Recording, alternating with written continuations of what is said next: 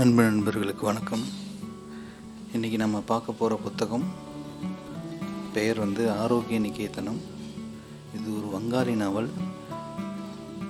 இதோட ஆத்தர் வந்து தாராசங்கர் தமிழில் தானா குமாரசாமி மொழிபெயர்த்திருக்கிறார்.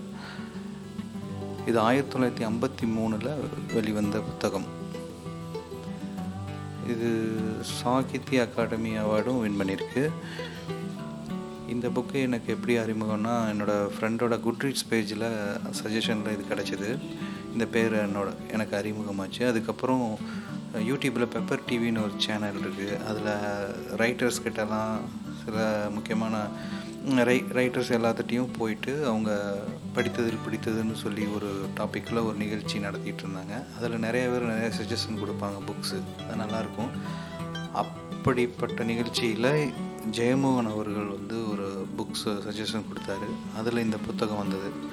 ஸோ இது அடிக்கடி இந்த பேர் வருது அப்படின்னு சொல்லிட்டு இந்த புத்தகத்தை பற்றி பார்க்கும்போது ஒரு பெங்கால் நாவல் மொழிபெயர்ப்புல வந்திருக்குன்னா நல்லா இருக்கும்னு சொல்லிட்டு வாங்கினேன்.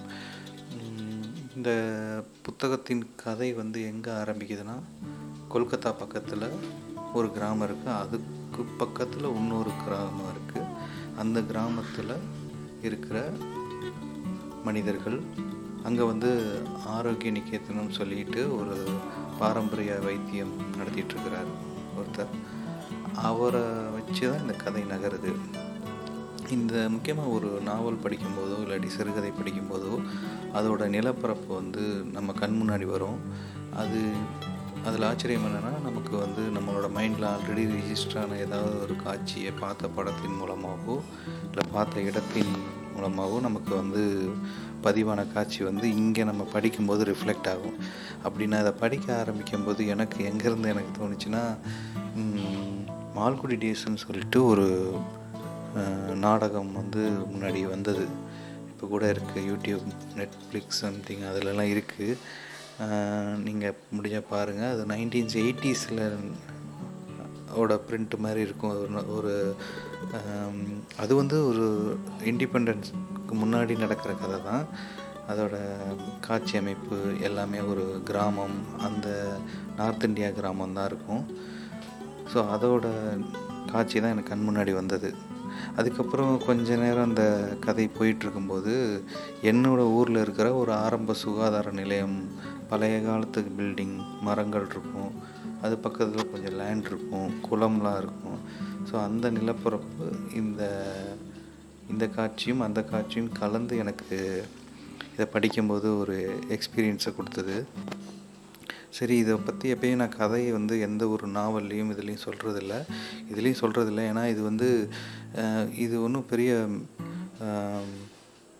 ஒரு ஃபிக்ஷன் அந்த ரொம்ப ட்விஸ்ட்டு அந்த மாதிரிலாம் கிடையாது. ஒரு அப்படியே எந்த ஒரு ஏற்றம் இறக்கம் இல்லாமல் ஒரு ஜீவன் மாசாய்ங்கிற ஒரு கதாபாத்திரத்தோட பின்னாலே போகிறது தான் இந்த நாவல். பெரிய ஏற்றம் இறக்கம்லாம் இருக்காது. இந்த கதை எங்கே ஆரம்பிக்குதுன்னா கொல்கத்தா பக்கத்தில் பக்கத்தில் இருக்கிற அந்த கிராமத்தில் ஆரம்பிக்குது.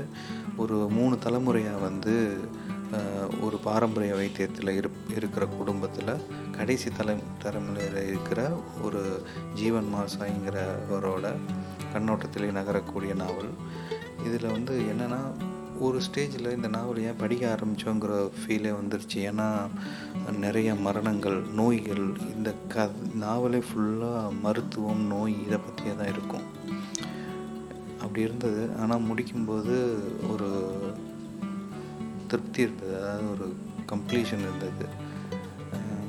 ஒரு மனிதனோட மனதில் வந்து பலதரப்பட்ட மன மனிதர்களோட மனதில் வந்து ஒரு மரணத்தை பற்றியான பயம் இல்லை அதை எதிர்கொள்ளக்கூடிய தைரியம் அவருக்கு வந்து இது விதியின் மூலமாக வந்ததுன்னு நினச்சிக்கிறது. இல்லை இது வந்து தப்பான நடைமுறை நடத்தினால் வர்றதுங்கிறது புரிஞ்சுக்கிறது. இந்த மாதிரி பல வகையான நோய்களும் அதற்கு பின்னால் அவங்க வருந்துவது இல்லாட்டி அதை பொறுத்துக்குது. இது ஒரு மரண தேவதை வந்து பக்கத்தில் வந்து போகிறது வரைய இவங்க நுண்ணிப்பாக இந்த நாவலில் இருக்கும்.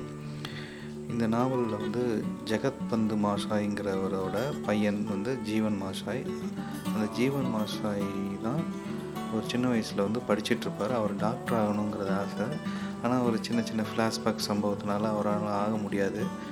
அதுக்கப்புறம் அவர் வந்து இந்த அவர் குல வைத்தியம் அந்த பாரம்பரிய வைத்தியத்தை அவர் கடைப்பிடிச்சு அவர் எப்படி வராரு? அந்த கிராமத்தில் வந்து ஒரு ஸ்டேஜில் நல்ல நிலைமைக்கு வராரு நல்லா சம்பாதிக்கிறாரு. ஆனால் அதுக்கப்புறம் வந்து கொஞ்சம் கொஞ்சமாக தொய்வடைகிறாரு. ஒரு ஸ்டேஜில் வந்து இந்த கதை வந்து கதையின்படி பார்த்தா ஒரு ஆயிரத்தி தொள்ளாயிரத்தில் ஆரம்பித்து ஆயிரத்தி தொள்ளாயிரத்தி ஐம்பதில் அந்த இதில் நடந்துகிட்ருக்கிற மாதிரி இருக்கும். ஃப்ளாஷ்பேக் அது இதுன்னு போயிட்டு வரனால. ஸோ அந்த காலகட்டத்தில் காலரா டைஃபாய்டு இதில் நிறைய இறப்புகள் வந்திருக்கு. இப்போ கொரோனா வந்த மாதிரி அப்போ காலரா டைப்பாய்டுக்கெல்லாம் மருந்துகள் அவ்வளோவா இல்லை. அதுவும் ரொம்ப கிராமப்புற பகுதியிலலாம் எந்த மருந்து வகைகளும் இல்லாதனால நிறைய இறப்புகள் வந்திருக்கு. ஸோ இவரோட ஸ்பெஷல் என்னென்னா ஜீவன் மாசாயோட ஸ்பெஷல் என்னென்னா நாடியை வச்சே வந்து அவங்களோட ஆயுட்காலம் எல்லாத்தையும் வந்து ப்ரிடிக்ட் பண்ணிடுறாரு. ப்ரிடிக்ட் பண்ணி சில பேர்த்துக்கிட்ட டேரெக்டாகவே சொல்லிடுவார். நீங்களாம் இவ்வளோ நாள் தான் இருப்ப அப்படின்ட்டு. ஸோ அதுலேயே மனம் வந்து நிறையா பேர் ரொம்ப கஷ்டப்படுவாங்க. ஆனால் அது அவர் சொல்கிறதுல எந்த ஒரு பொய்யுமே இருக்காது. உண்மையாக தான் சொல்லியிருப்பார். ஸோ இப்படி போயிட்டுருக்கும்போது அந்த கிராமத்துக்கு ஒரு சுகாதார நிலையம் வருது. அங்கே நல்ல மருத்துவம் டாக்டர் படித்த டாக்டர்ஸ்லாம் வராங்க. அதில் பிரத்யேகத்துன்னு ஒரு டாக்டர் இருக்கிறாரு. ஸோ அவர் வந்து இவரை பாரம்பரியம் வைத்தியம் பார்க்குற இந்த ஜீவன் மாசாயை பிடிக்காது. என்னென்னா நம்ம இவ்வளோ மெடிசின்லாம் வச்சு பண்ணிகிட்ருக்கோம். இவர் ஏதோ நாடியை பிடிச்சி பார்த்துட்டு இந்த மாதிரி இவ்வளோ நாள் தான் இருப்பேன் அப்படி இப்படின்னு சொல்லிட்டா அவங்க கொஞ்ச நாளில் தான் மனம் நொந்து போய் இறந்துருவாங்க. ஸோ இவரை முறியடிக்கணும். நம்ம இவங்க இவரை யாரை காப்பாற்ற முடியாதுன்னு சொல்கிறாரோ அவரை காப்பாற்றணுங்கிற ஒரு போட்டியில் இறங்குவார். ஸோ இது மாதிரியே கதை போயிட்டுருக்கும். ஆனால் இதில் என்னென்னா எந்த இடத்துலையும் வந்து ஜீவன் மாசாய் அவரோட நாடி பார்த்து சொல்கிறதுல எந்த ஒரு மாற்றமே வராது.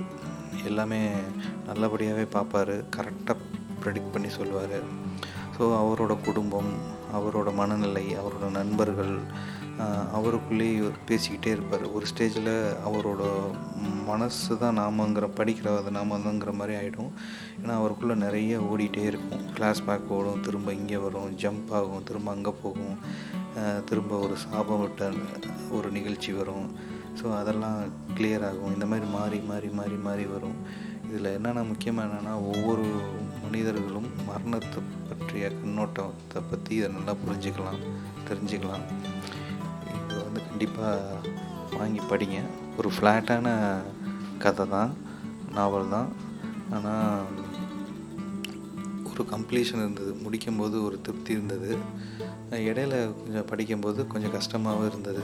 ஒரே நோய் மருந்து அது மாதிரி இருந்தது. பொறுமையாக படிக்கணும். இதை படிச்சுட்டு இருக்கும்போதே ஜெயமோகனா அவர்களோட வெப்சைட்டில் ஒருத்தர் வந்து இந்த ஆரோக்கிய நிகேதனை பற்றிய ஒரு கட்டுரையை போட்டிருந்தார் படித்ததை பற்றி அவர் வந்து ஒவ்வொரு நோயாளியோட மன கண்ணோட்டத்தை அவர் வந்து அதில் சொல்லியிருக்கிறாரு. எப்படின்னா ஒருத்தர் வந்து இந்த மாதிரி மரணம் வரப்போகுதுங்கிறது பயப்படுறாரு. ஒருத்தர் வந்து காசு சம்பாதிக்கணும்னு நினச்சி நினச்சே அவர் வந்து அவர் தனது ஆரோக்கியத்தை விட்டுறாரு. ஸோ இதனால் ஒவ்வொருத்தர் எதனால் எந்த மன கண்ணோட்டத்தினால நோய்வாய்ப்படுறாங்க அப்படிங்கிறத அவர் கிளியராக புரிஞ்சுக்கிறாரு. ஸோ ஒவ்வொரு ரீடருக்கும் வித்தியாசம் தெரியுது. நான் ஃப்ளாட்டாக படிச்சுட்டு போயிருக்கேன். அவர் வந்து ஒரு தத்துவ ரீதியாக அதை கண்ணோட்டத்தில் பார்த்துருக்கிறாரு. ஸோ இந்த புத்தகத்தை வாங்கி எல்லோரும் படிங்க.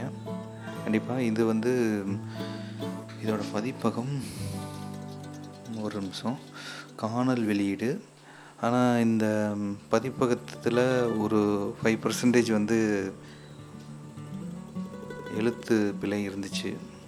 அங்கங்கே எழுத்து பிழை இருந்தது. ஸோ இன்னும் நிறையா பதிப்பகங்களும் இருக்கும். நிறையா எடிஷன்ஸ் இருக்கும். மேபி இவங்களே நல்ல அடுத்த எடிஷன் நல்லா போட்டிருக்கலாம். ஸோ அதை தேர்ந்தெடுத்து கண்டிப்பாக படிங்க. மீண்டும் ஒரு நல்ல ஒரு புத்தகத்தில் சந்திப்போம். நன்றி வணக்கம்.